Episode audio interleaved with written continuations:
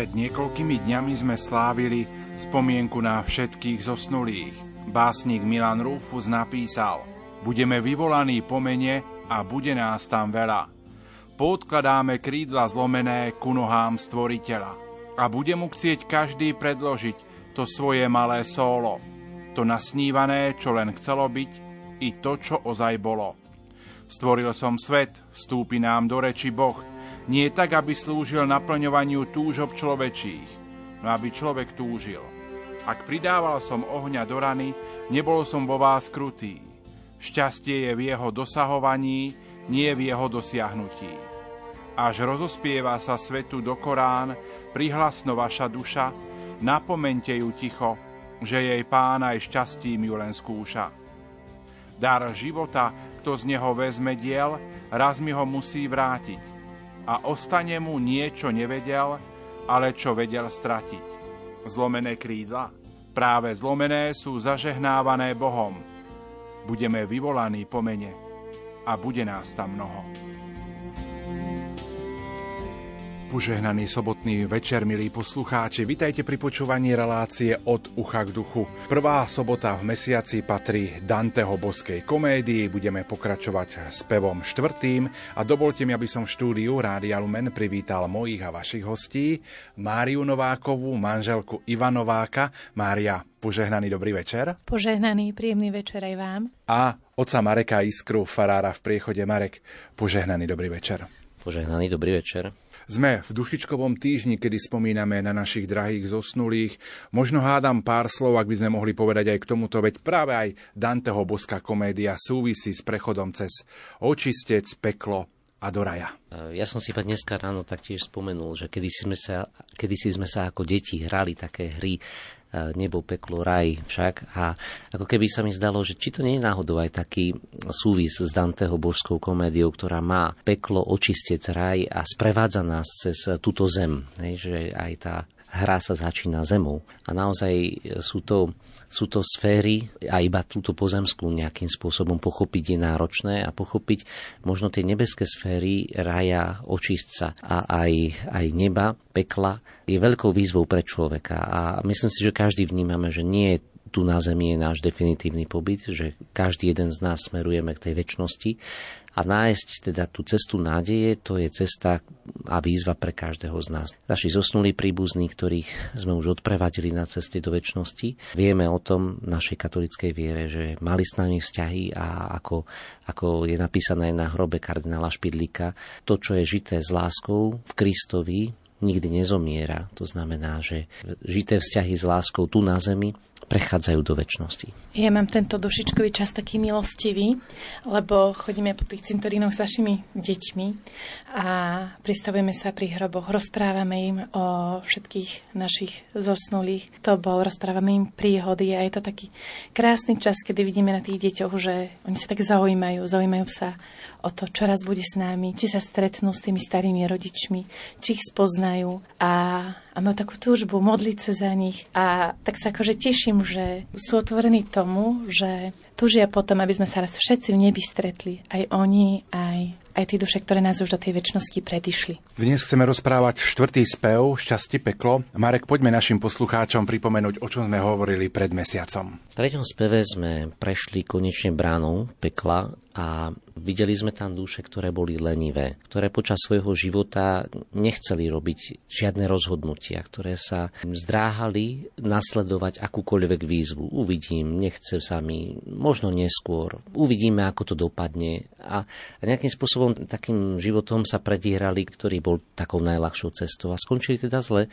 Hneď za bránami pekla neurobili nič zle, ale nenasledovali ani žiadny vznešený ideál. A Dante strpol, pretože videl tam nesmierny húf duší, ktorí nasledujú vejúcu zástavu, dá sa povedať, že až handru, ktorá sa tam nejakým spôsobom rýchlo pohybovala a oni štípaní hmyzom museli ju nasledovať vo veľkých húfoch. Takto prešli. Dante mal veľa otázok na Virgilia, až sa Virgilio troška nahneval, že, že veľa sa ma pýta, však uvidíš sám. A tak Dante aj v tomto speve je ticho, nič sa nepýta a Virgilio sám začína hovoriť, uvidíme za chvíľu. To bol úvod dnešnej relácie od ucha k duchu. Pokojný dobrý večer a ničím nerušené počúvanie vám zo štúdia Rádia Lumen Prajú majster zvuku Marek Rimóci, hudobná redaktorka Diana Rauchová a moderátor Pavol Jurčaga. Pohodlne sa usate, lebo v tejto chvíli začíname.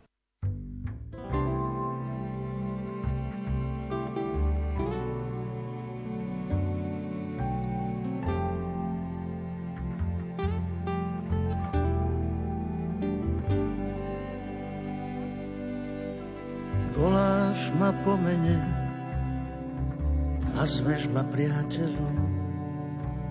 Pán môj a Boh môj, znie vo mne nesmelo. Vravíš, poď von,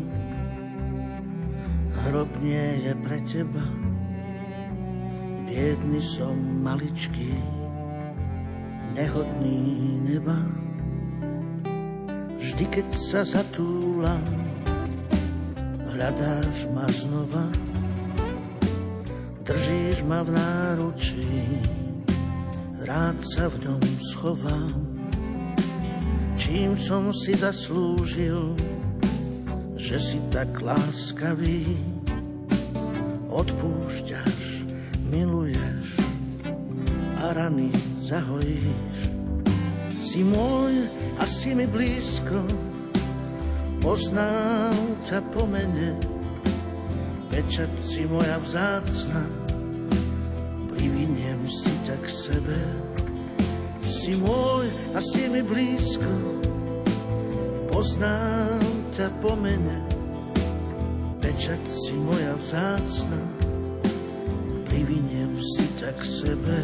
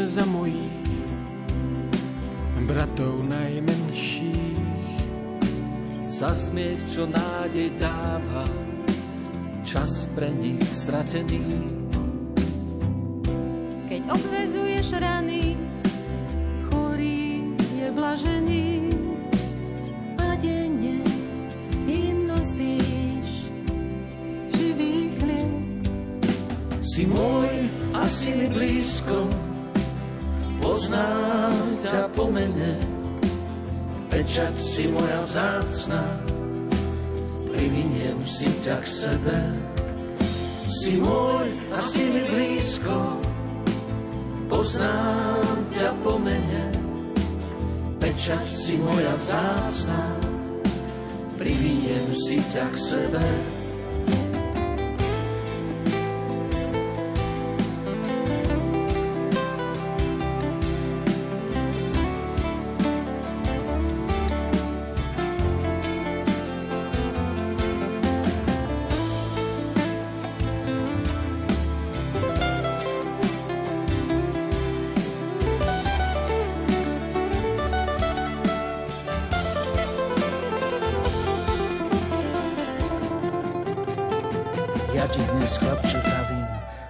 Dobrá robota.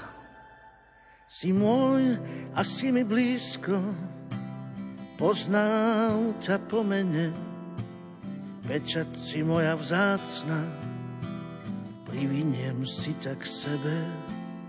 Si môj a si mi blízko, poznám ťa po mene, pečať si moja vzácna, priviniem si ťa k sebe.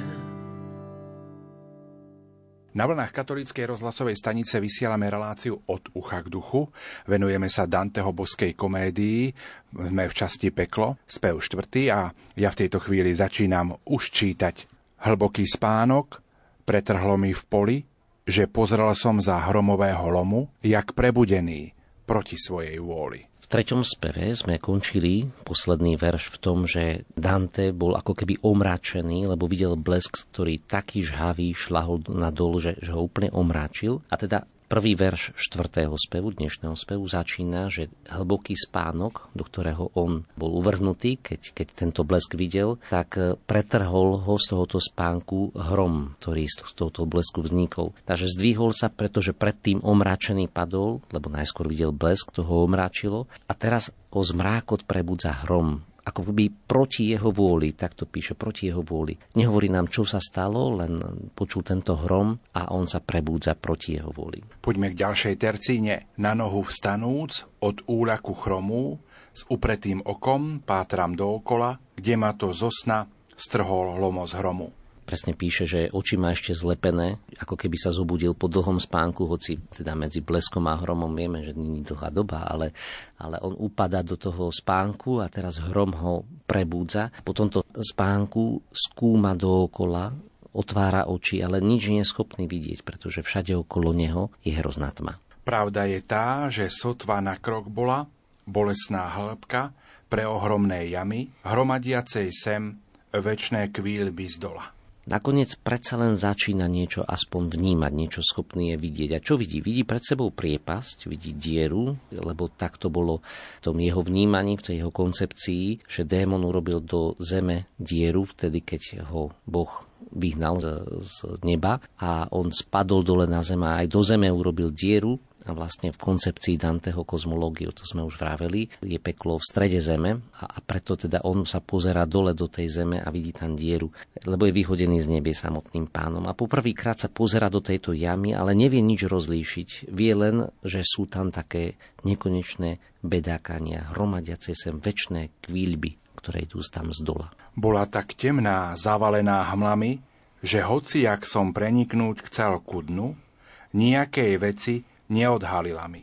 Ako som spomenul v treťom speve, Dante sa začal veľa pýtať Virgilia, a prečo je toto, toto, a prečo je toto, a kto sú tamto tí? Virgilio vtedy zahriakol a povedal, nebuď ako malé dieťa, však počkaj chvíľu, prídeme na miesto a potom ti to bude jasné. A tu už vidíme, že, že sme na piatej tercíne, Virgilio e, je ticho a Dante nemá odvahu sa ani len spýtať a pozerá sa dnu, nič nie je schopný vidieť a nemá odvahu sa spýtať. Je nádherná aj vykreslenie tej psychológie medzi Dantem a Virgíliom. A sám Virgílio začne hovoriť v nasledujúcej tercine. A teda všetko, na čo sa predtým vypitoval možno aj zbytočne, tak teraz by sa aj chcel, ale nemá odvahu preklenúť a, a, a Virgílio to vníma a potom v nasledujúcej tercine on sám začne vravieť. Teraz sem dnu, v tú slepú temnú studňu, hlas blednúceho básnika v tom zaznie – nastúpme na púť urputnú a trudnú. Mňa na tejto tercine fascinuje to, že strach má nie len Dante, ale aj Vergilio.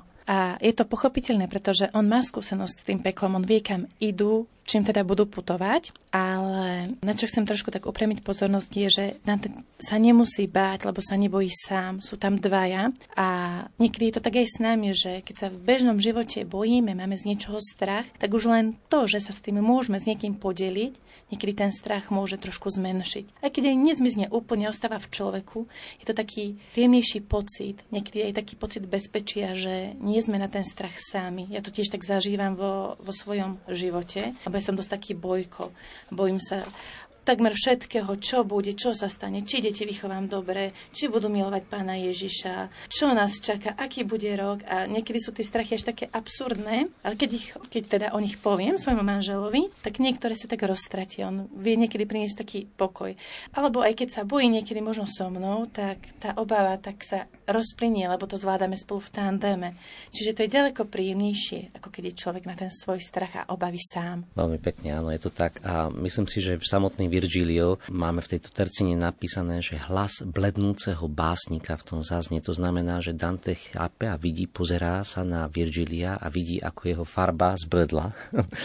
To znamená, že Virgilio sa bojí a Dante sa ho bojí čokoľvek ešte opísať a, a, a vníma, že keď sa ty bojíš, tak ja čo potom. Ale v origináli je nádherná tá posledná, posledný verš tejto tercine, kedy mu Virgiliu hovorí, že ja budem prvý a ty druhý náš e, preklad hovorí, že nastúpme na púť urputnú a trudnú, aby sa nám to rímovalo, ale v originál hovorí, že napriek tomu, že Virgilio zbledne, Dante sa vidí, že, že sa bojí, tak Virgilio mu povie, ja budem prvý a ty druhý.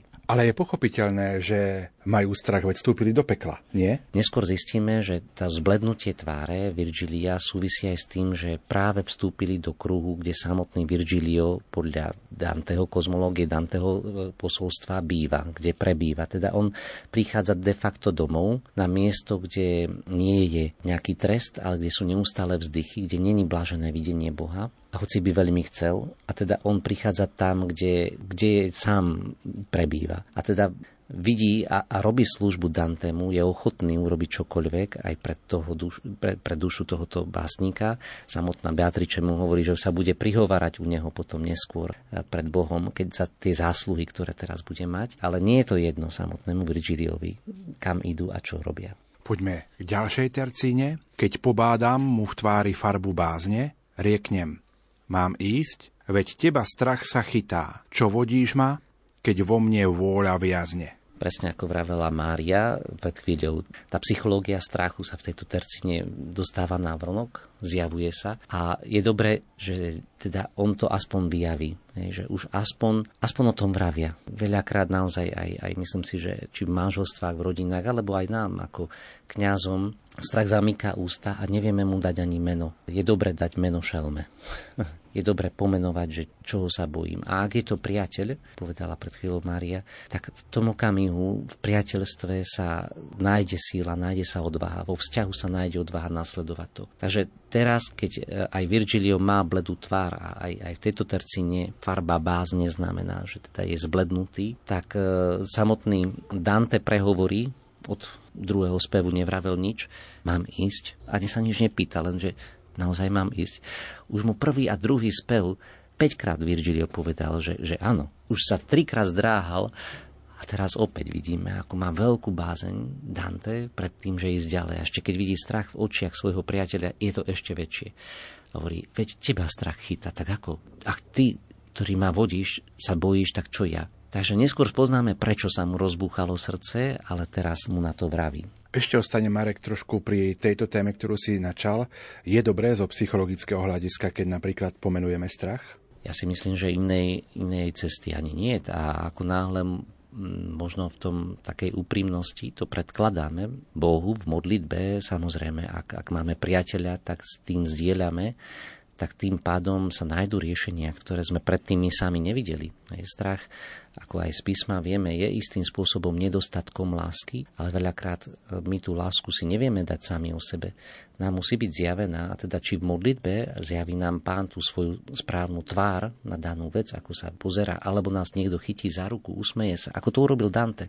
To až neskôr zistíme, že Virgilio, pardon, sa milo usmial na Danteho, chytil ho za ruku a povedal, poď, ja budem prvý a ty druhý. To až, až neskôr, neviem teraz si spomenúť, či 23. 4. spev Dante vyriekne, že v tomto okamihu ho Dante chytil, pardon, že v tomto okamihu ho Virgilio chytil za ruku a povedal, poď, ja budem prvý a ty druhý a mierne sa na neho usmiel. A teda strach sa prekonáva láskou a určite treba jednoducho ho vyjaviť, lebo strach má veľké oči, ale ako náhle sa o ňom vraví, on splasne. Poďme k ďalšej tercine. Odvetil mi, to v tvári sa mi kmitá, len des tam tých, čo skrýva hlbočina, a v ňom sa tebe javí bázeň skrytá. Virgilio mu hovorí, že, že to, prečo on má zblednutú tvár, není strach, ale je to istý súcit. Súcit nad tými dušami, ktoré budú, budeme vidieť. A je súcitiacia, teda zbledol, je, je mu ťažko. Budeme vidieť niečo, čo je, čo je náročné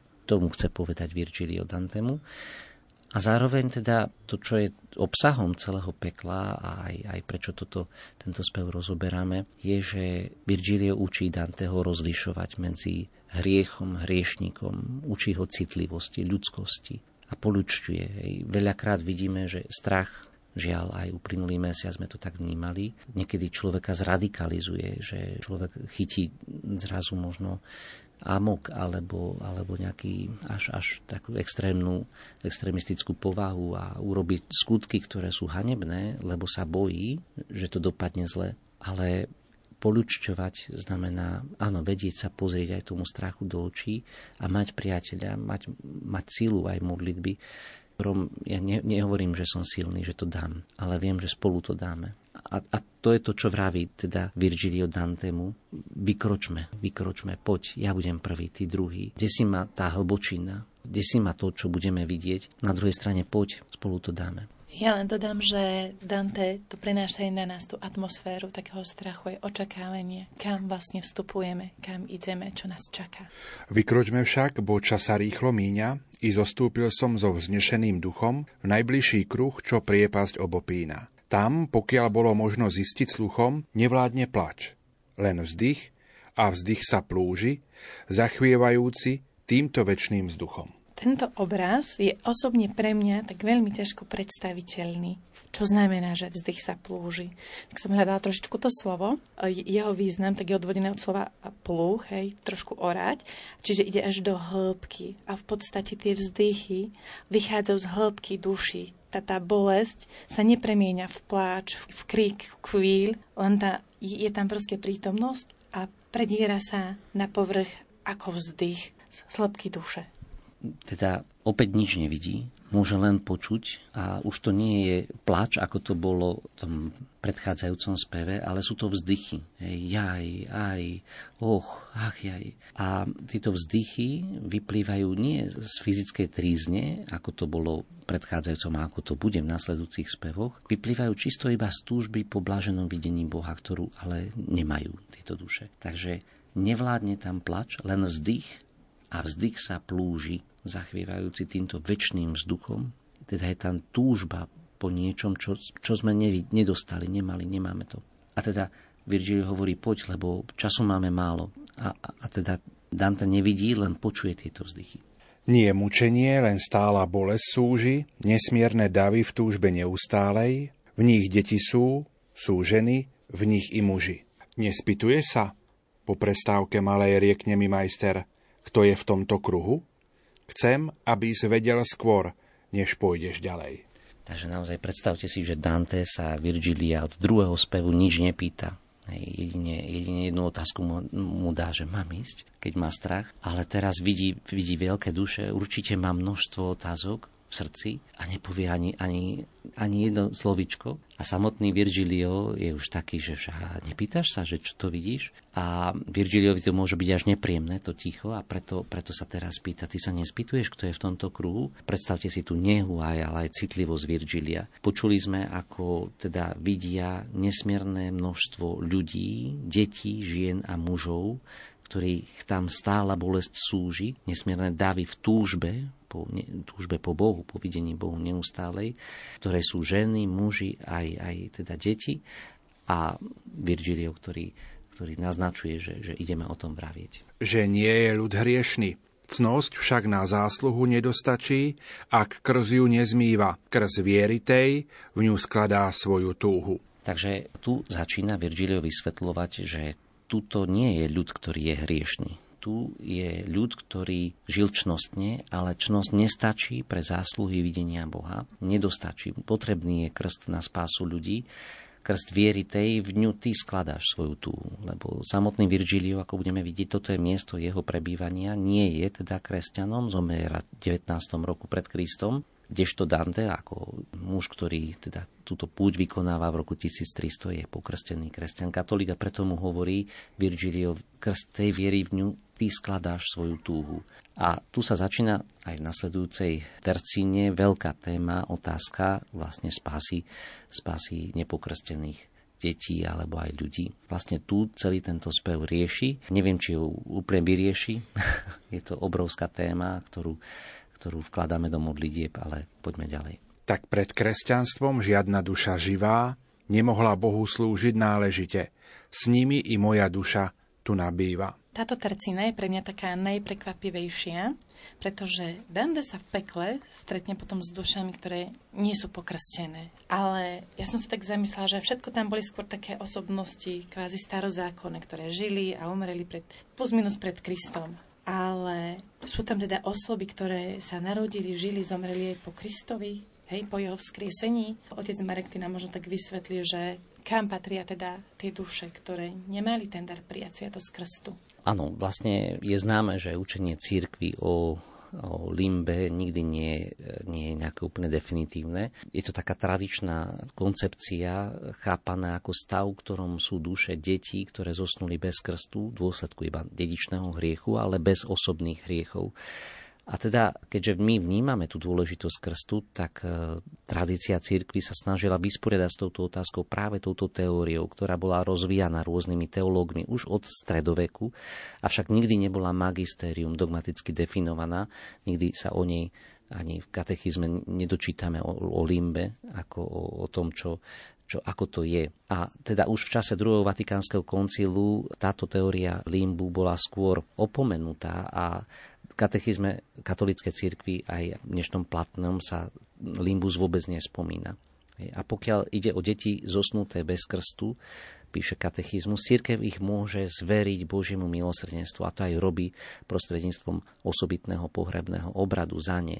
A princíp je ten, že Boh chce spásu všetkých ľudí, umožňuje teda dúfať, že jestvuje spásy aj pre deti zosnulé bez krstu a na druhej strane to neznamená, že, že krstiť netreba, Hej, znamená to, že Boh zaviazal spásu sviatosťou krstu, ale on sám nie je viazaný svojimi sviatosťami. To znamená, že nám dáva túto cestu ako tú najlepšiu možnú, ale to, čo on nám dáva, nelimituje jeho, ale nám dáva to, čo najviac nám môže pomôcť a prospieť. Takže tu je také celá, celá jedna taká oblasť spásy, v Danteho čase. V Danteho čase sa to týkalo najmä teda detí, ktoré zomreli bez hriechu, bez krstu.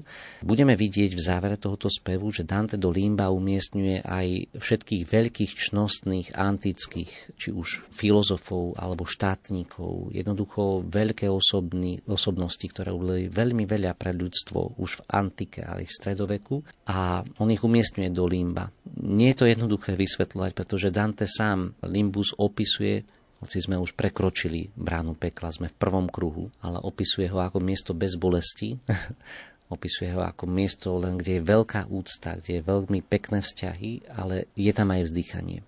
A teda je to také protirečenie, chce dodržať ako keby vtedajšiu platnú koncepciu spásy, a na druhej strane ako keby opisuje miesto takého predpeklia, kde to ešte už sme v pekle a ešte stále nie sme, kde nevie sa vysporiadať s touto otázkou. A myslím si, že stále tá otázka zostáva nám ako ľuďom otvorená a, a, a vyriešená môže byť naozaj jedine Kristom ktorý ju prichádza a, a to, čo my vieme povedať, že, že Boh chce spásu a ponúka nám cesty a zase na nás, ak vieme o tej ceste, musíme využívať tie cesty spásy, ktoré nám Boh dáva. Ja by som ešte tak doplnila, ak môže byť trošku taká osobná, že pre mňa ako pre mamu, ktorá má tri deti, bolo veľmi, veľmi dôležité, aby, aby sme tie deti dali pokrstiť. Ja si pamätám, že keď som bola vždy tehotná s každým jedným dieťatkom, tak som tak veľmi prosila Pána Boha, aby mi dal vždy ten dar, že by som to dieťatko mohla porodiť, aby sme ho stihli pokrstiť, lebo ja si uvedomujem, že, že je to veľmi potrebné pre tú, pre tú spásu dušičky malej. Ja viem, že Pán Boh si možno nájde aj iné cesty a mnohí to tak v dnešnej dobe, aspoň ja sa s tým stretávam, že zľahčujú, však to dieťa nemá hriech, kam by patril, ale v srdci mám tak vložené, že krst naozaj zmýva od toho dedičného hriechu a je dôležité deti krstiť. A tak ja ďakujem Pánu Bohu za to, že sa nám podarilo naozaj všetky deti pokrstiť za to, že ich máme zdravé, živé a je to veľká milosť, veľký dar, ktorý nám Pán Boh dal. Ešte by som ostal, Marek, trošku. Spomínali ste obaja, že tam, kde sme teraz prišli, Virgilio tam býva. Virgilio tam býva. Prečo tam býva? No, býva presne kvôli tomu, že zomrel v 19. roku pred Kristom a teda ešte ďalších plus 34 rokov do Kristovej smrti, teda vyše 50 rokov pred jeho vykupiteľským aktom na smrti na kríži a smrtvých staním a teda nemal možnosť byť pokrstený. A tu sa rieši tá otázka, čo s tými ľuďmi, ktorí nemali možnosť byť pokrstení, kvôli teda času, lebo sa narodili pred Kristom, alebo kvôli miestu, lebo žili na inom kontinente, kontinente, ktorom nepočuli o, o Kristovej zvesti. A, mm, alebo vôbec, čo s tými dušami, ktoré, ktoré zomreli ešte ako patriarchovia, starozákonní, proroci, ktorí zomreli v ohlasovaní Mesiaša, ale Mesiaš ešte len mal prísť. A je to zložitá téma. Je to zložitá téma, ktorú, ako budeme vidieť, Dante rieši tak, že, že práve do tohoto miesta umiestňuje, za chvíľu to budeme vidieť, umiestňuje všetkých týchto patriarchov, ktorých očakávali príchod Mesiáša a aj my vo vyznaní viery, však donedávna sme sa tak modlili, že Kristus zostúpil do pekiel. Hej, teraz hovoríme zostúpil k zosnulým, trošku sme to zjemnili, ale zostúpil do pekiel. A Dante to krásne ukazuje, že tá brána aj v tomto prvom kruhu je rozrušená, zhodená s, s pántou a teda Kristus do týchto do tohoto kruhu zostúpil, aby odňal, vyňal z, týchto, z tohto miesta všetkých tých, ktorí čakali na spásu, čakali na Krista, ktorí vedeli, že má prísť. Hovorím, v tejto oblasti sa hýbeme skôr na úrovni teórie, nie je to dogmatické učenie církvy e, o, o, spáse, teda nepokrstených. My, sa, my, my máme naozaj poklad viery, zjavuje cestu spásy a nikdy církev sa nevyjadrila s istotou o niekom, že je zatratený, ale vlastne svetí sú tí, ktorí s istotou to vieme, že sú v nebi a to skúmame. Pristupujeme pozitívne, aj keď nás niekedy trápia tie otázky, že čo s tými, ktorí to tak nerobili. Ale nie je to jednoduché odpovedať na všetky tieto otázky a preto aj Dante, ja si myslím, že napriek všetkému svojmu majstrovstvu, ktorému sa snaží tejto otázke čeliť, sú tam isté protirečenia jednou z nich je napríklad, že v očistci umiestňuje tam dvoch, troch ľudí do očistca, ktorí tiež nie sú pokrstení. Podľa vtedajšej teológie, ktorá bola vtedy platná, by tam nemali byť. A Dante vidí, že nemôže to byť tak striktné. Ale na druhej strane nechce to spochybňovať, len, len to protirečenie tu je. Tak v tejto chvíli vstupuje do relácie aj malý Mikuláš Novák a my budeme pokračovať v našom rozprávaní a v našich tercínach. Len chyba tá, nie je jazda hriešne žitie, vrhla nás sem a iba to názar múti, bez nádeje, vždy túžiť v tomto byte. Takže Virgilio vyznáva Dantemu, že on sám je v tomto kruhu, má tu žiť v túžbe, avšak bez nádeje toho blaženého videnia. Limbus je miesto, ktoré je plné neprítomnosti Boha. A teda žiť v tejto túžbe bez nádeje na jej naplnenie je to aj hrozné miesto, na ktoré Dante sám reaguje nasledujúcimi slovami. Tá smutná reč až do plaču manúti, bo vôkol zriem, že ľudia ctní a pekní v predpeklie navždy boli uvrhnutí. Keď tu Dante počuje, že tento stav je väčší, tak sa mu Virgilio, že je stratený, tak Dante nie, že by ho miloval menej. On ho miluje ešte viac, ešte viac ho má rád. Doslova dvakrát mu hovorí, že riekni mi, riekni môj učiteľ na sledujúcej tercine. Núti ho to do plaču. Nie je ten, ktorý teraz sa vyvyšuje. Naopak, akože má neskutočnú empatiu. A ja si myslím, že aj, aj sme v tom dušičkovom čase. Na druhej strane a aj takéto texty, to, čo je polučujúce, je, že práve tá citlivosť a empatia, tá, tá sa vytráca z nás. A, o tu, a ja prosím a žiadam aj ľudí, ktorí my vnímame, že sú nie na tej správnej ceste. A nie je otázka radikalizovania, otázka empatie a neskutočného súcitu. O tento súcit prosím aj ja, aj, aj v rámci tejto relácie všetkých, ktorí nás počúvame. Si to pekne tak Marek teraz povedal, že naozaj tá naša spoločnosť sa tak radikalizuje a ja mám tiež ten pocit, že niekedy idem tak uprostred tými názormi a musím sa predať buď na jednu stranu alebo na druhú stranu a tak myslím si, že ten súcit, ktorý fakt vnáša ten Dante do, do svojich diel, je práve to, čo môže to tak zjemniť. Pretože my máme tak v láske vedieť aj, aj prijať veci, áno, stať si za svojím, ale možno nevnímať všetko ako také koniky, ktoré majú na očiach klapky, že je to buď naľavo, alebo napravo, čierne, alebo biele, alebo vždy medzi, tými, medzi týmito otieňmi sú, je tisíc iných otieňov, ktoré, ktoré to tak proste zjemňujú, tak by som to povedala. Riekni, môj pane, učiteľ môj, riekni. Začal som, túžiac po istote viery, nezakalenej dohadmi a priekmi túži spoznať tú pravú vieru. Hej?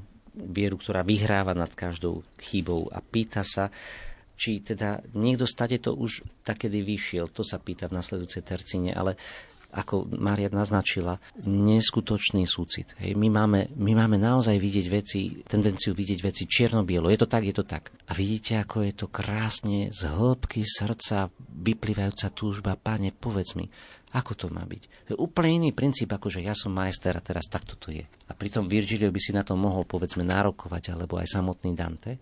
A nerobí to tak.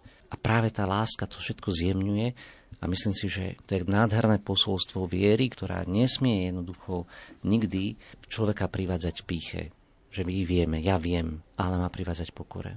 Ja len tak dodám tiež z takej svojej praxe mamy, že veľakrát ma do tejto situácie vnášajú moje deti, ktoré majú niekedy medzi sebou spor a prídu, maminka rozhodni, ja mám pravdu a ďalší, ja mám pravdu. A teraz ja mám byť ako ten rozhodca a sudca, ktorý povie, že čo sa stalo, tak si s nimi musím sadnúť a povedať im, že pozrite sa na to aj z tej druhej stránky, hej. Nebýte sa, to nie je len tak, že ja teraz mám pravdu a pobijem sa kvôli tej svojej pravde. a tak sa o to snažím učiť to aj tie naše deti. No. Vlastnou či cudzou zásluhou z tej sféry dostal sa niekto niekedy k väčšnej sláve? On pochopiac, kam otázka tá mierí. Riekol, len som sa odstol v tom stave, vkročil sem mocný s triumfálnym znakom a svetožiarov na víťaznej hlave. Takže Dante sa pýta, počúvaj, a stade to niekto aj vyšiel niekedy von. Dante ako keby hovoril, nemôžem tomu uveriť, že títo čnostní, krásni ľudia, títo pekní ľudia, ktorí veľa znamenali pre svet, ktorí neurobili nič zlé, sú náveky v pekle. A Virgil mu odpovedá, áno, len keď som sem vstúpil, krátko na to, ako som sem vstúpil, tak sem vkročil mocný s triumfálnym znakom svetožiarov na víťaznej hlave. Teda je to obraz Krista, ktorý v jednej tercíne so symbolmi víťazstva vchádza do pekla. Vchádza do pekla aby vytiahol z tohoto predpeklia duše veľkých otcov, tak to vnímame vo viere, otcov vo viere starozákonných prorokov a cirkevných otcov, a teda a, a takisto samotného Adama a, a Evy. Vstúpil sem mocný, to je to, čo hovorí Evangelium svätého Marka, že keď pán zomrel, tak zostúpil do pekiel, hej, zosnulým, aby otvoril brány. A v skutku celé peklo pocitilo toto zemetrasenie. Budeme vidieť aj neskôr, v 25. 6. speve, ako sú tam mosty, ktoré sú rozrušené, skaly, ktoré sú popadané, pretože celým peklom to zatriaslo. Brána, ktorá je zhodená s pántou. Teda prechod Krista víťaza sa stal človekovi na spásu. On, ktorý nikdy nespálkal hriech Kristus, tak na seba prijal naše hriechy a zomrel nielen, aby nás vykúpil, ale aj, aby priviedol k spáse tie duše, ktoré zomreli predtým, ako on vykonal vykopiteľské dielo. A toto je aj posolstvo nového zákona, tá výnimočnosť radostnej zvesti je, že brány pekiel sa zatriasli, sú rozrušené. Prečo? Lebo Kristus vyviedol von duše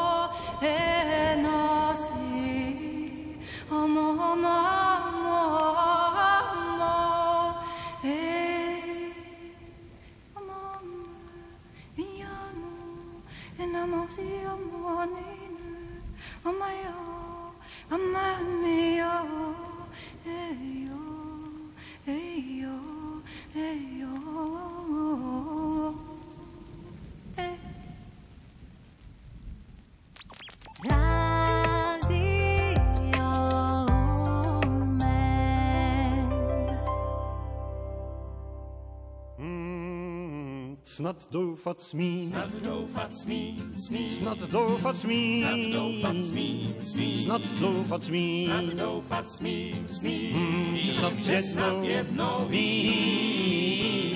Je to jen moje tajné přání, je to jen sen, je to jen moje tajné přání, že v stínu tvé, být s tebou bez ustání, se v rájku sadí, snad doufat smí, snad doufat smí, snad doufat smím, snad doufat smím, je, je snad jednou. Vím, je to jen moje tajné přání, je to jen sen, je to jen moje tajné přání, že stín tvé tebou bez ustání. se v ráj usadím. Čím se víc krát zmejlím, tím víc toho znám. já vím, Čím víc toho rozdám, já vím, tím víc toho mám. Ale v duši čerti hrají, nebe, peklo, ráj. A já pořád přemýšlím, kdo jsem ví, jestli Abel nebo Kain. Je, já Kaina nemám rád. Kdo to, jak živ si šel, vlastnímu bratru život hrát. Jenže Abel taky nejsem, to já dávno vím, ale věřím, že díky lásce tvé se v ráji usadím. Snad doufat smí, doufat snad doufat smí, doufat smím, smím, snad doufat smí. snad doufat Je, je snad jednou jednou je to jen moje tajné přání, je to jen sen, je to jen moje tajné přání, že v stín tvé s tebou bez ustání se v ráji usadí. Bůh navízí chleba, dával cukrový, hádám, co je třeba, a už to možná vím, jenže v duši čerti hrají, nebe, peklo, ráj. A já pořád přemýšlím, kdo jsem ví, jestli Abel nebo Kain. Je, Kaina nemám rád, kdo to, jak živ si šel, vlastnímu bratru život hrát. Jenže Abel taky nejsem, to já dávno vím, ale věřím, že díky lásce tvé se v ráji usadí. Ale věřím, že díky lásce tvé se v ráji usadí. Aj po pesničke počúvate Rádio Lumen, počúvate našu sobotnú reláciu od ucha k duchu. Našou témou je Danteho boská komédia, konkrétne štvrtý spev z časti Peklo a našimi hostiami sú Marek Iskra, farár v priechode a Mária Nováková. Tieň pravca vzal vtedy našim zrakom, syn Ábel, Noé s ním šli Boha sláviť a Mojži šiel, čo dal i slúchal zákon. Takže to sú biblicky spravodliví hebrejskí patriarchovia starého zákona. Tieto duše zo starého zákona zomreli dávno pred smrťou Krista, zomreli teda skôr, ako Kristus otvoril cestu k spáse a podľa katolickej teológie prebývali teda v limbe, v tomto takom leme dá sa povedať, leme pekla, teda takom okraji pekla, v nádeji na spásu, žili pre tú spásu. A keď Kristus zomrel, tak ich naozaj prišiel zachrániť zostúpením do týchto pekiel a oslobodil ich. To je to Kristovo zostúpenie do pekiel. Biblicky spravodliví sú predurčení na slávu a, a, a spomíname Adama, Ábela, Noeha, Mojžiša, Abraháma, Dávida, Jakuba, otca Izáka, jeho 12 synov, manželku Ráchel, ktorú budeme za chvíľu počuť, kde aj samotná Beatriče spolu s ňou sedí. Rachab, jej dokonca teda prostitútka, ktorá ale konvertovala, obrátila sa. Takže budeme vidieť aj, aj potom neskôr ešte v raji doplnený ďalší zoznam biblických spravodlivých mien a významné osobnosti, ako je Jan Krstiteľ, ktorí bez Krista nemohli vojsť do, do neba. Šiel patriarcha Abraham, šiel Dávid s rodinou Jakub, z Ráchel pre jej krásu, pre mnohé roky v službe musel stráviť. Ako som pred chvíľou hovoril, tak za každým menom, ktoré sme práve počuli, je nádherný príbeh, príbeh lásky, príbeh vzťahu, príbeh viery a príbeh, ktorý ja pevne verím, že aj naši poslucháči rôznymi formami do sveta aj starého zákona vnikajú, pretože naozaj nemôžeme pochopiť nový zákon bez starého zákona. Dante, Dante to robil a každý ten jeden pravtec našej viery má veľký význam aj pre chápanie správnej viery aj dnes. Otázka viery nie je len otázka viery, že niečo bude, ale vytvárať si vzťahy, lebo tie vzťahy sú väčšie. A ďalších ešte za onoho času stadial to vzal i znaj, čo znať ti sluší, že pred nimi nik nezískal si spásu. Iba s Kristom existuje tá nádej. Pred Kristom nikto nemohol vidieť tvár Boha. Kristus nám ju zjavuje a ako rozprávajú, tak Virgilio nezastal, ale stále kráča vpred a tak sa rozpráva s Dantem. Dieťa, keď sa chce rozprávať so svojím rodičom, tak zastane, hej, hľadá dôvody na to, aby ho prerušilo aby, aby zastavilo ten sled udalostí, ale tu vidíme, ako Dante stále musí nasledovať svojho majstra Virgilia, ako Virgilio mu vysvetľuje a kráča stále ďalej. Cestu môj vodca vôbec nepreruší, takže mi celým lesom znie reč drahá. Lesom chcem rieknúť nespočetných duší. Neveľká ešte delila nás dráha od miesta vrchu, keď som oheň zbadal, ktorý tmu onej pologule zmáha. Istadia o to som správne predpokladal, nemôžúc ešte presvedčiť sa zbližia, že ctihodný ľud stúpať musí dial. Takže ako hovorí, že kráčajú lesom, videli nespočetné duše, videli obrovské množstvo duší, začali ale vidieť aj oheň, predtým nebolo nič vidieť, tu aspoň niečo vidieť, teda oheň. A je tu slovo česť, je tu slovo česť, kde sú všetci múdri. To sa nám môže zdať aj ako istý protiklad voči tomu, čo sme videli v tom treťom speve, predchádzajúcom speve, kde boli duše lenivé duchom, ktorí nikdy ničím neboli pohnutí, ale tu opačne v tomto kruhu sú všetci múdri, velikáni, histórie, filozofie, matematiky, poézie, ako za chvíľu budeme vidieť, ktorí rozvíjali a sledovali mnohé myšlienky, ako keby boli teraz naopak vypnutí a nemôžu nič sledovať prvom speve sme videli ľudí, ktorí sa o nič nezaujímali a teraz musia behať za handrou. V tomto speve ľudí, ktorí boli nadchnutí niečím, ale teraz nemôžu nič sledovať, lebo neboli osvietení na druhej strane pravou vierou tak tam vidia málo. Je to taká, taká téma, teda, že, že to poznanie, ľudské poznanie, hoci je dôležité, ale prvou, prvou otázkou, ako hovorí katechizmus, je poznať Boha. Ak človek nepozná Boha, tak to poznanie, ktoré má, aj tak končí. Bohu vďaka za ne, ale môže ho veľakrát použiť zle, alebo použiť nečestne, alebo použiť opačne, ako je prospešné pre celé ľudstvo. A preto poznať Boha je prvá a zásadná vec. Poznať právu tvár Boha. Kristus nám o tom prináša zväzť No a myslím si, že, že práve tu vidieť aj tú túžbu Danteho zachrániť ľudí, ktorí sú čestní, vnímať ich ako, ako hodnotných a zároveň dať im také, také miesto, ktoré je aj čestné, ktoré vnímajú všetci, že, že je hodné odmeny, ktorú si zaslúžili svojim čestným životom.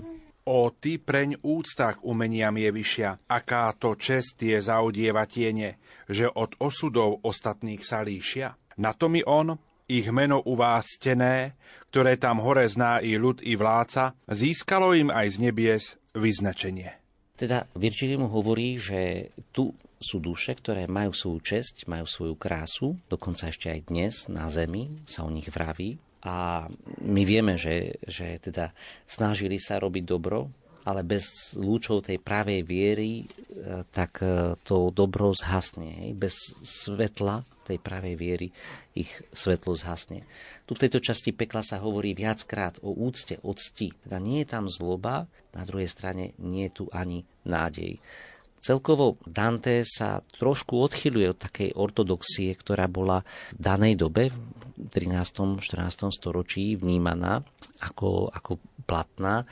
A síce, že v tomto prípade rozhodol, že teda ako, alebo teda túži, aby boli zachránení aj, aj títo čnostní ľudia, velikáni danej doby. A ako to robí? Robí to tak, že za miesto ich pobytu označuje limbus, kde to robí v tom kultúrnom kontexte, v ktorom, ktorom tento limbus možno nebol až taký známy, lebo hovorím, že tá otázka predpeklia sa týkala iba patriarchov a detí, ktoré zomreli bez krstu, ale on do tohoto predpeklia umiestňuje aj teda veľkých čnostných ľudí, ktorí znamenali veľa pre svet. A to je niečo, čo teda mi sa zdá, že čomu sme my ako církev prišli až v 20. storočí. A Dante to už v 13. Lebo církev takto nezmýšľala v 13. storočí, ako, ako zmýšľame my dnes. Tu nádej na spásu nepokrstených neriešila ona, ona tú tému a, a neotvárala, ale mala jasné, že do tejto témy nejdeme. A Dante do tej témy išiel a dáva tú nádej, nespochybňujúc dôležitosť krstu, ako pred chvíľou hovorila Mária.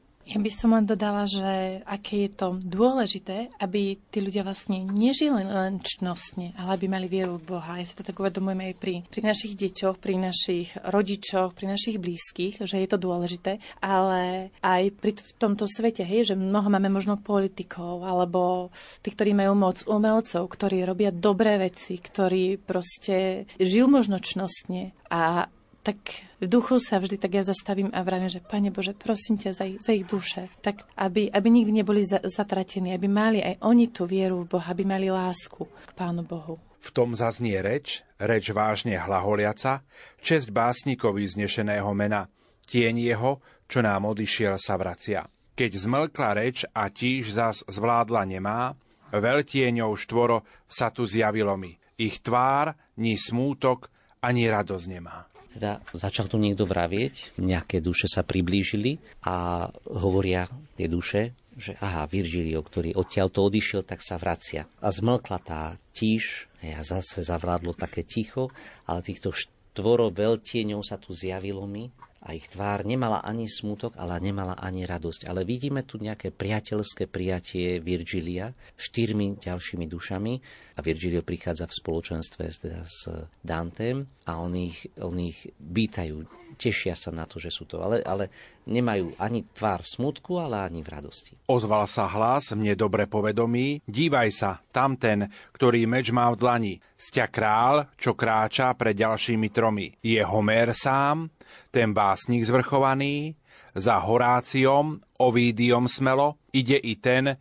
čo Lukánom je zvaný.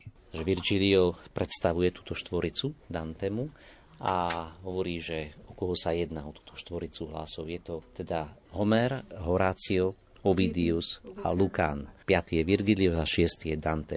Takže niektorých z nich samotný Dante nepoznal, lebo, lebo ich diela neboli vtedy známe, keď aj Dante žil tak e, ich diela neboli známe, ale niektorých používa samotný Dante ich diela, týchto štyroch velikánov poetov, aj, aj ich zlepšuje, dokonca Ovidia zlepšuje. A posledný je Lukáno, taktiež poeta, ktorého Dante poznal. Všetci štyria sú teda básnici a keďže ich Virgilio je tu spolu s nimi, tak oni štyria, títo básnici mu idú oproti. Pretože meno, ktoré tu náznelo, Spoločne so mnou nosia títo muži, keď mňa si ctia, ctia tým i svoje dielo. Tu teda sa tá krásna škola druží, veľspevu škola vôkol svojho pána, ktorý jak orol nad družinou krúži. Po rozhovore vôkol velikána pokynú mi a vodca rátej zvesti s úsmevom miernym nado mnou sa skláňa. Takže akoby tí štyria velikáni poézie idú oproti Virgiliovi. Aha, prichádza Virgilio, čo pred chvíľou odišiel, tak prichádza. A potichučky sa medzi sebou bavia. A to je kto? A Virgilio im povie, a to je Dante, vy ešte o ňom neviete, a to je kto? A jeden ten taký začínajúci básnik z Florencie, môže ho tak postupne možno aj Virgilio predstaviť tejto štvorice a oni sa medzi sebou bavia. Aj dobrý, hm, podľa mňa mu to ide, akože takto sa mohli baviť. Samotný Dante zostáva tak trocha v úzadí a vtedy sa Virgilio pozrel na Danteho a tak pokýval hlavou a s úsmevom sa opäť na neho pozrel a Virgilio ukáže palec hore, Dante, na Danteho zakýva. A je to nádherný obraz takého neverbálneho rozhovoru, ktorý môže zachytiť iba poézia medzi riadkami. A teda tí štyria básnici sa medzi sebou bavia spolu s Virgiliom a, a, a Virgilio predstavuje týmto štyrom básnikam nového začínajúceho básnika z Florencie. Ste ešte viac mi vzdali počas cesty, veď takýmito duchmi rozochvelí v ich spoločnosti šiel som ako šiesty nádherná, nádherné a aj odvážne slova, pretože Homer, Horácius, Ovidius, Lucarno, Virgilio sú najväčší básnici antiky a je 5 a on hovorí, ja idem medzi nimi ako šiesty. A ja. Je odvážny Dante, lebo samozrejme zaradiť sa medzi tých najlepších z histórie a povedať, že ja som tam šiestý v čase, keď to píšem tú báseň, je odvážne. Ale pozrime sa naspäť 700 rokov a pozrime sa na to, kto je Dante a má pravdu. Má pravdu, nepíše to, nepíše to pyšne, píše to realisticky. Je si vedomý na jednej strane aj, aj, aj svojich kvalít a na druhej strane vníma, že chce naviazať na tradíciu. A toto je obrovská vec, ktorú by som rád zdôraznil, že my dneska máme veľké pokušenie odviazať sa od tradície. vnímať, že, že šťastní budeme vtedy, keď sa odstrihneme.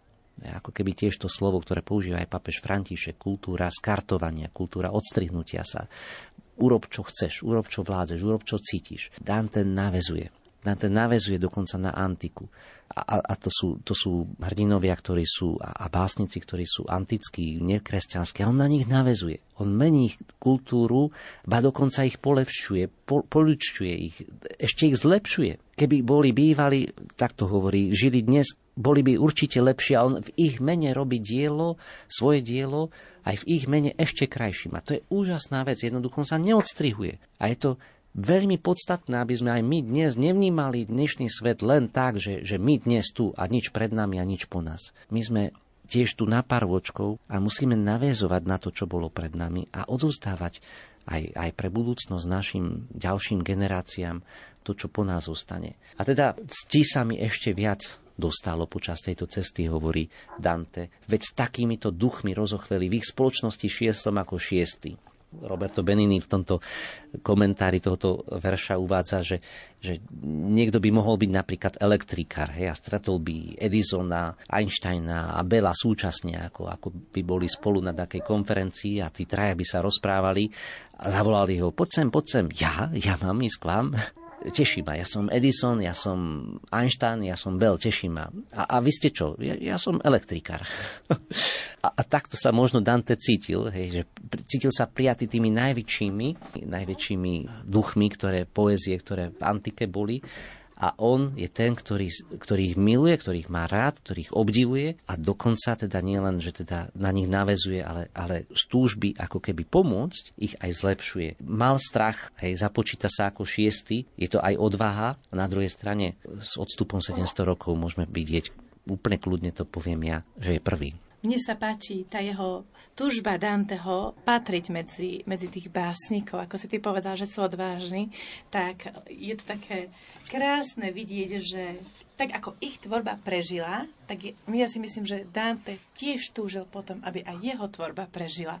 Že ja som tam videla toto posolstvo. A vidíme, že je to aktuálne, veď e, teraz je rok 2022, pomaly sa chýlime ku koncu a stále vidíme, že, že tá boská komédia je aktuálna. A druhej strane, aké to nešťastie, keď niekto povie, že po mne potopa. Mňa nezaujíma. Nezaujíma, že čo bude po mne.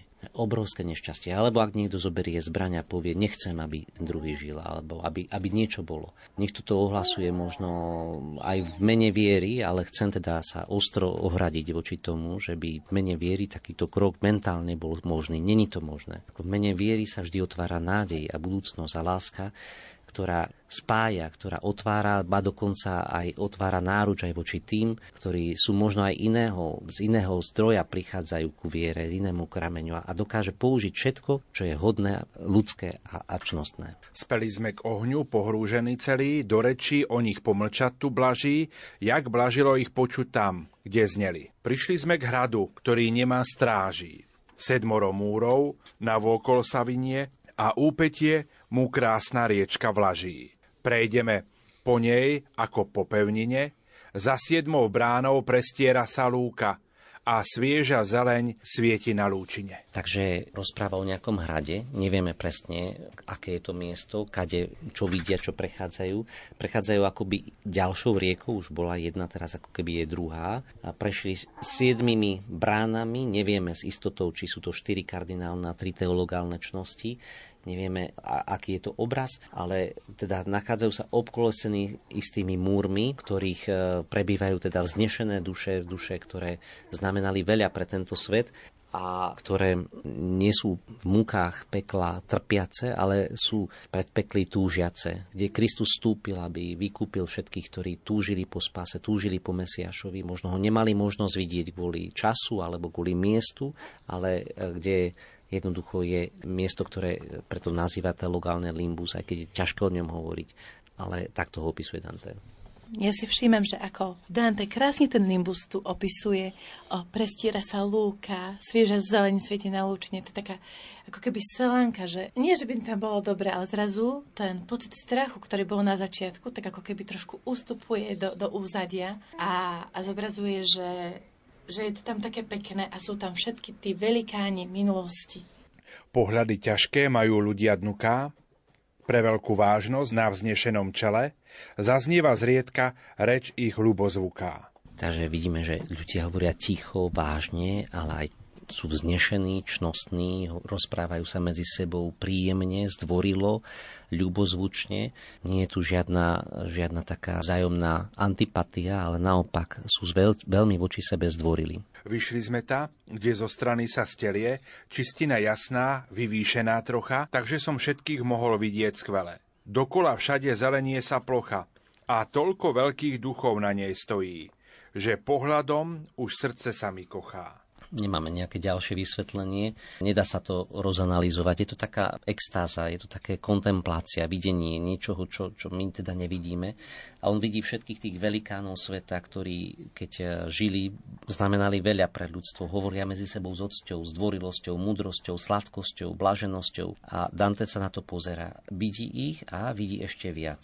Elektra s tými, ktorí padli v Troji, Eneas, Hektor, zdali sa mi známi, s krahulčím zrakom Cézar v plnej zbroji.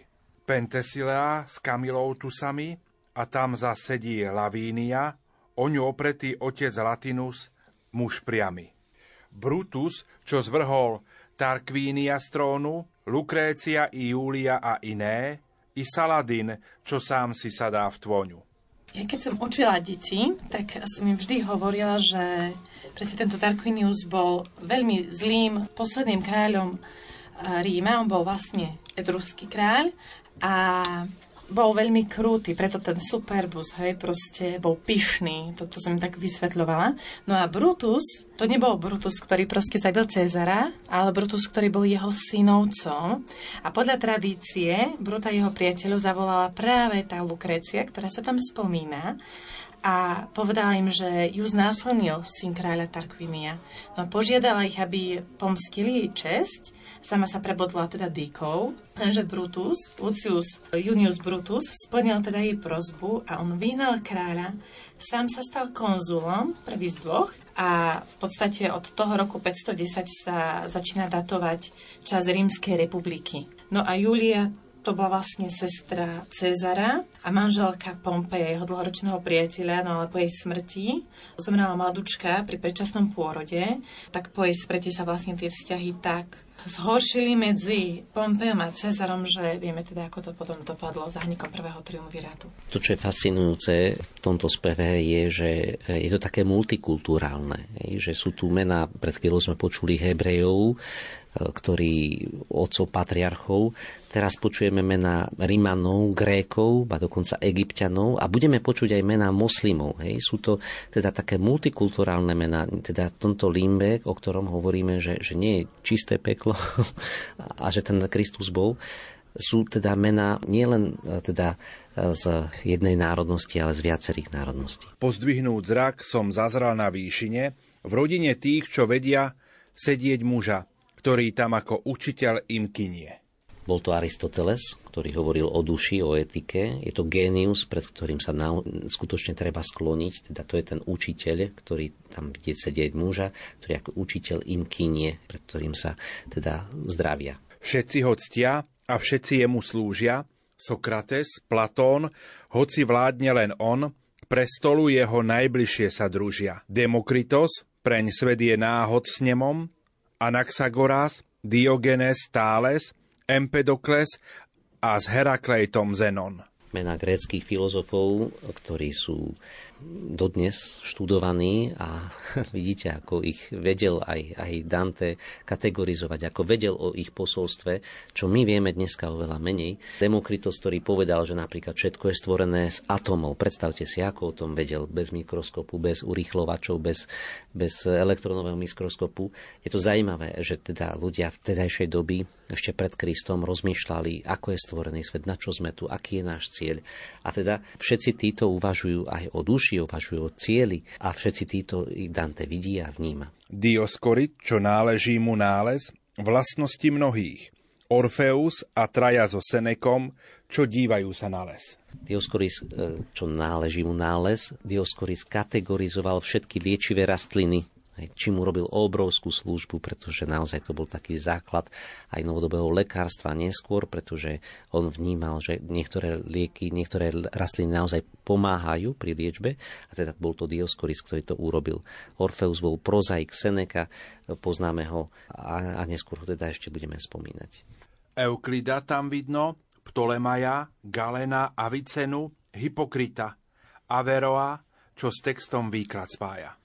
Počúvame o Grékoch. Ptolemajus eh, žil v Alexandrii 100 rokov po Kristovi. Hej, už sme v čase teda po Kristovi. Bol to astronóm, ktorý zaviedol používanie 48 súhvezdí, hej, tých najjasnejších hviezd, ktoré pripomínajú mu e, zvieratá a veci. Si zoberte, že dodnes tieto súhvezdia takto voláme a ich používame celosvetovo. Mnohé z týchto súhvezdí sa v modernej astronomii používajú skutočne do, dodnes.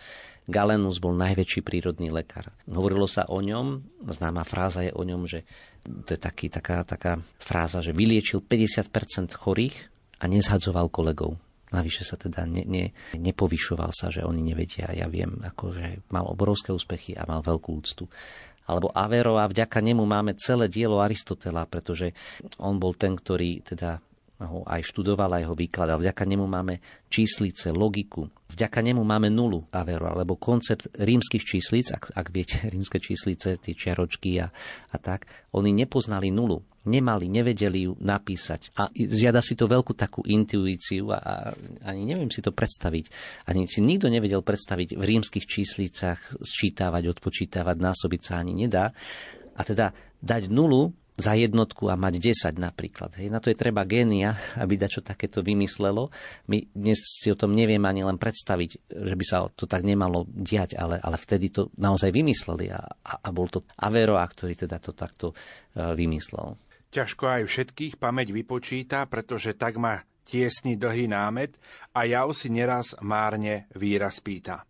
Nevie už vypočítať všetkých, ale nádherný verš, v ktorom aj v slovenskom preklade každé slovo presne použité a každé je nenahraditeľné a vytvára istú kulisu úžasu, úcty a rešpektu, ktorá z tohoto tercíny vyplýva. Mňa fascinuje, koľkých pospomínal. Keby som tam mala, keby som tam mala písať ja, tak ja si nespomeniem na toľkých ľudí, ale on proste, Dante ide naozaj k jadru a pekne tým prechádza tými osobnosťami, či zo starého zákona, či prozajkov, teda spisovateľov, či umelcov, či matematikov. Je to fascinujúce proste, koho každého tam vsunul. A ideme do záveru. Zas museli sme s druhom poosamieť. Po inej ceste v iný svet ma vedie, Múdry môj vládca i môj vlastný zánet. Tam, kde je tma, kde bez svetielka svet je. Takže prichádzajú na miesto, kde už potom nič nevidí a tam v tomto mieste potom začína nasledujúci piatý spev, už v druhom kruhu, ktorý už začína naozaj byť hrozný peklo, ale tu vlastne začína tma, hej, končí sa štvrtý spev ktorý je tak trochu zhasnutý, hoci teda my sme spomínali mnoho mien a, a veľkú túžbu a, a aj veľké vzdychy, ale všetci títo ľudia, ktorí sú tu spomínaní menom, tiež je to taký protiklad oproti tomu tretiemu spevu, kde bolo veľké množstvo duší, ale ani jedno meno nebolo spomenuté.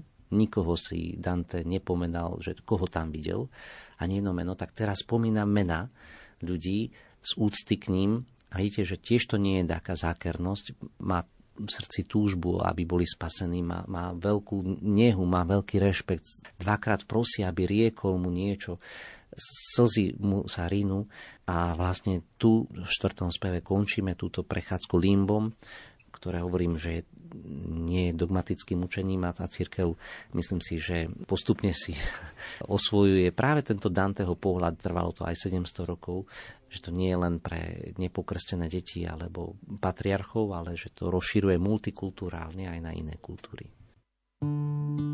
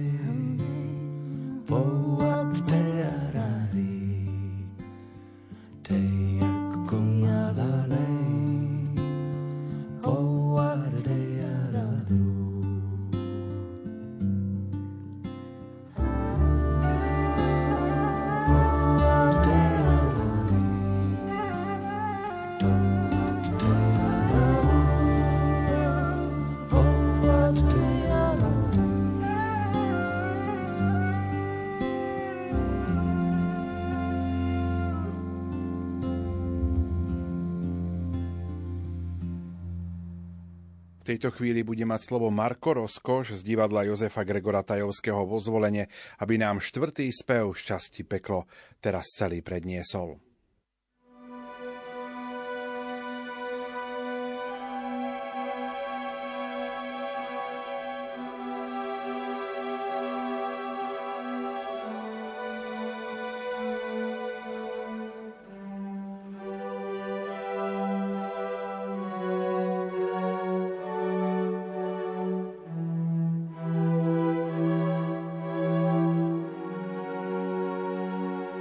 Spev štvrtý.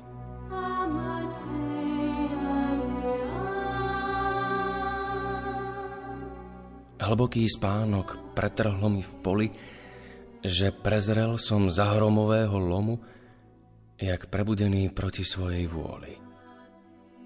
Na nohu vstanúc od úľaku chromú, s upretým okom pátram dookola, kde ma to zo sna strhol lomo z hromu. Pravda je tá, že sotva na krok bola bolestná hĺbka preohromnej jamy, hromadiacej sem večné kvíľby z dola. Bola tak temná, zavalená hmlami, že hociak som preniknúť chcel gudnu, nejakej veci neodhalila mi. Teraz sem dnu, v tú slepú, temnú studňu, hlas blednúceho básnika v tom zaznie, nastúpme na púť urputnú a trudnú. Keď pobádam mu v tvári farbu bázne, rieknem, mám ísť? Veď teba strach sa chytá, čo vodíš ma, keď vo mne vôľa viazne.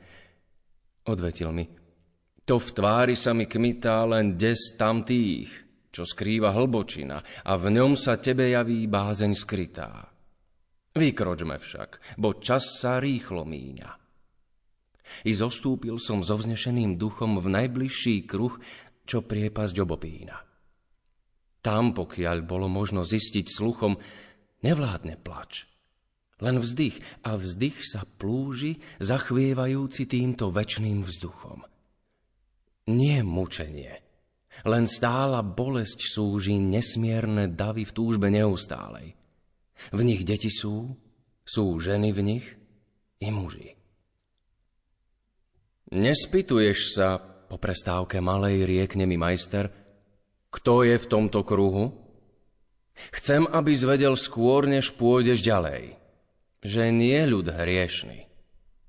Cnosť však na zásluhu nedostačí, ak krst ju nezumýva, krst viery tej, v ňu skladáš svoju túhu. Tak pred kresťanstvom žiadna duša živá nemohla Bohu slúžiť náležite – s nimi i moja duša tu nabýva. Len chyba tá nie a zda hriešne žitie. Vrhla nás sem a iba to nás rmúti, bez nádeje vždy túžiť v tomto byte. Tá smutná reč až do plaču ma núti, bo vôkol zriem, že ľudia ctní a pekní v predpeklie navždy boli uvrhnutí. Riekni, môj pane, učiteľ môj, riekni, začal som túžiac po istote viery, nezakalenej dohadmi a priekmi, vlastnou či cudzou zásluhou z tej sféry dostal sa niekto niekdy k väčšnej sláve. On pochopiac, kam otázka tá miery, riekol, len som sa odstol v tomto stave – Vkročil sem mocný s triumfálnym znakom a svetožiarov na víťaznej hlave. Tieň pravca vzal vtedy našim zrakom. Syn Ábel, Noé s ním šli Boha sláviť a Mojžiš šiel, čo dal i slúchal zákon. Šiel patriarcha Abraham, šiel Dávid, s rodinou Jakub, z Ráchel, pre jej krásu pre mnohé roky v službe musel stráviť. A ďalších ešte za onoho času stadial to vzal. I znaj, čo znať ti sluší, že pred nimi nik nezískal si spásu. Cestu môj vodca vôbec nepreruší, takže mi celým lesom znie reč drahá, lesom chcem rieknuť nespočetných duší. Neveľká ešte delila nás dráha od miesta vrchu, keď som oheň zbadal, ktorý tmu onej pologule zmáha. I stadial to som správne predpokladal, nemôžúc ešte presvedčiť sa zbližša, že ctihodný ľud stúpať musí tadiaľ. Ó, ty, preň úcta k umeniam je vyššia, aká to česť tie zaodieva tiene, že od osudov ostatných sa líšia. Na to mi on, ich meno u vás ctené, ktoré tam hore zná i ľud, i vládca, získalo im aj z nebies vyznačenie. V tom zaznie reč, reč vážne hlaholiaca. Česť básnikovi vznešeného mena, tien jeho, čo nám odišiel, sa vracia. Keď zmlkla reč a tíž zas zvládla nemá, veľtieňou štvoro sa tu zjavilo mi. Ich tvár ni smútok, ani radosť nemá. Ozval sa hlas mne dobre povedomý. Dívaj sa, tam ten, ktorý meč má v dlani, sťa kráľ, čo kráča pred ďalšími tromi, je Homér sám, ten básnik zvrchovaný. Za Horáciom, Ovídiom smelo ide ten, čo Lukánom je zvaný.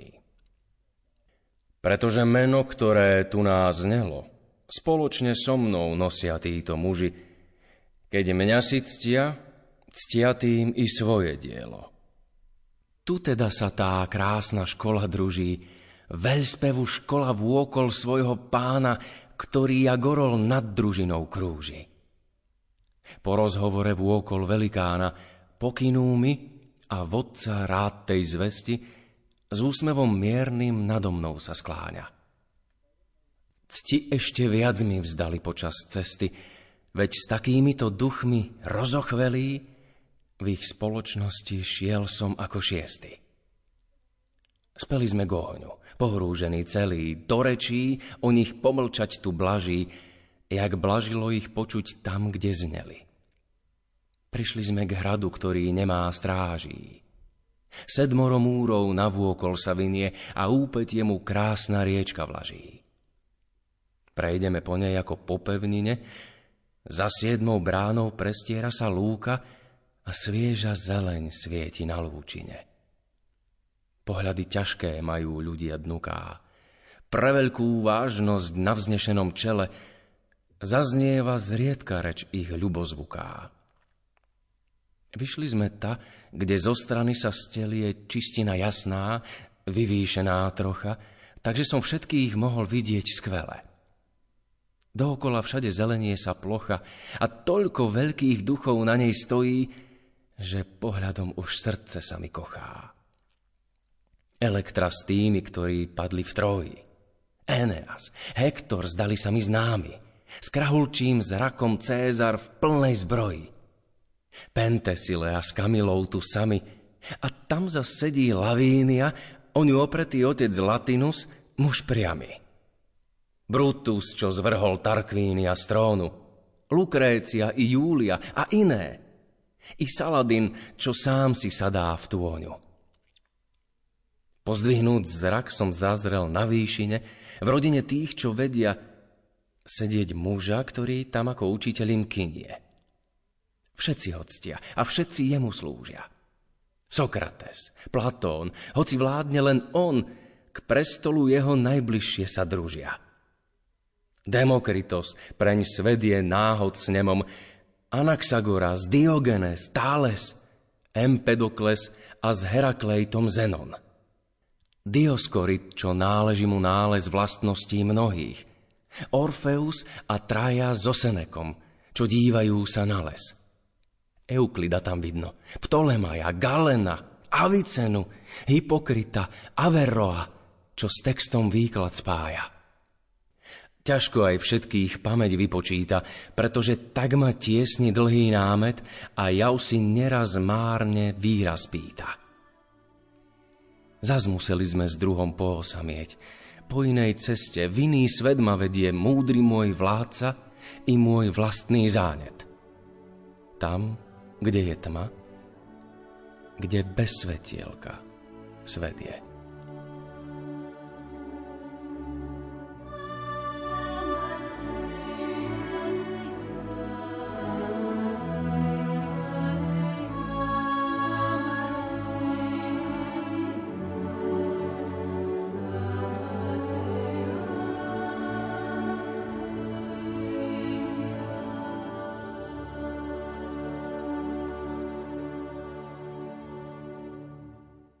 Končí sa relácia od ucha k duchu. Štvrtý spev šťastí peklo sme dnes večer rozoberali.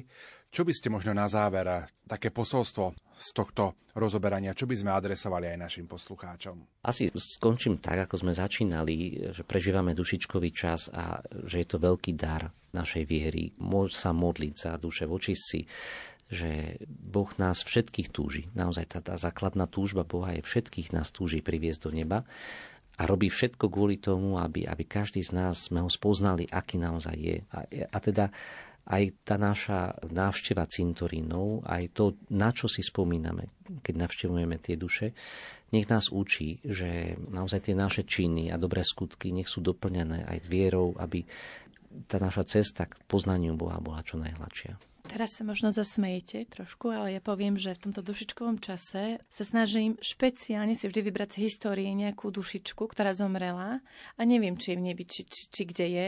A za tú dušu, za, za, nejakú proste, za nejakú osobnosť, ktorá žila naozaj reálne v histórii, sa snažím obetovať ten, ten deň proste, aby Pán Boh otvoril to nebo, tak možno tak aj ja chcem povzbudiť, že veľakrát myslíme na tých našich najbližších, ale aby sme nezabúdali aj na tých, ktorí sú možno len učebnice dejepisu, sú a nikto už na nich nemyslí a aby sme sa modlili aj za nich. Toľko dnešná relácia od ucha k duchu, kde sme rozoberali štvrtý spev časti Peklo Danteho boskej komédie. Za pozornosť vám ďakujú moji a vaši hostia Marek Iskra, farár v priechode, Mária Nováková, manželka Iva Nováka spolu so synom Mikulášom a tvorcovia dnešnej relácie majster zvuku Marek Rímovci, hudobná redaktorka Diana Rauchová a moderátor Pavol Jurčaga. Do počutia. Ha, luz, pa, luz, sa,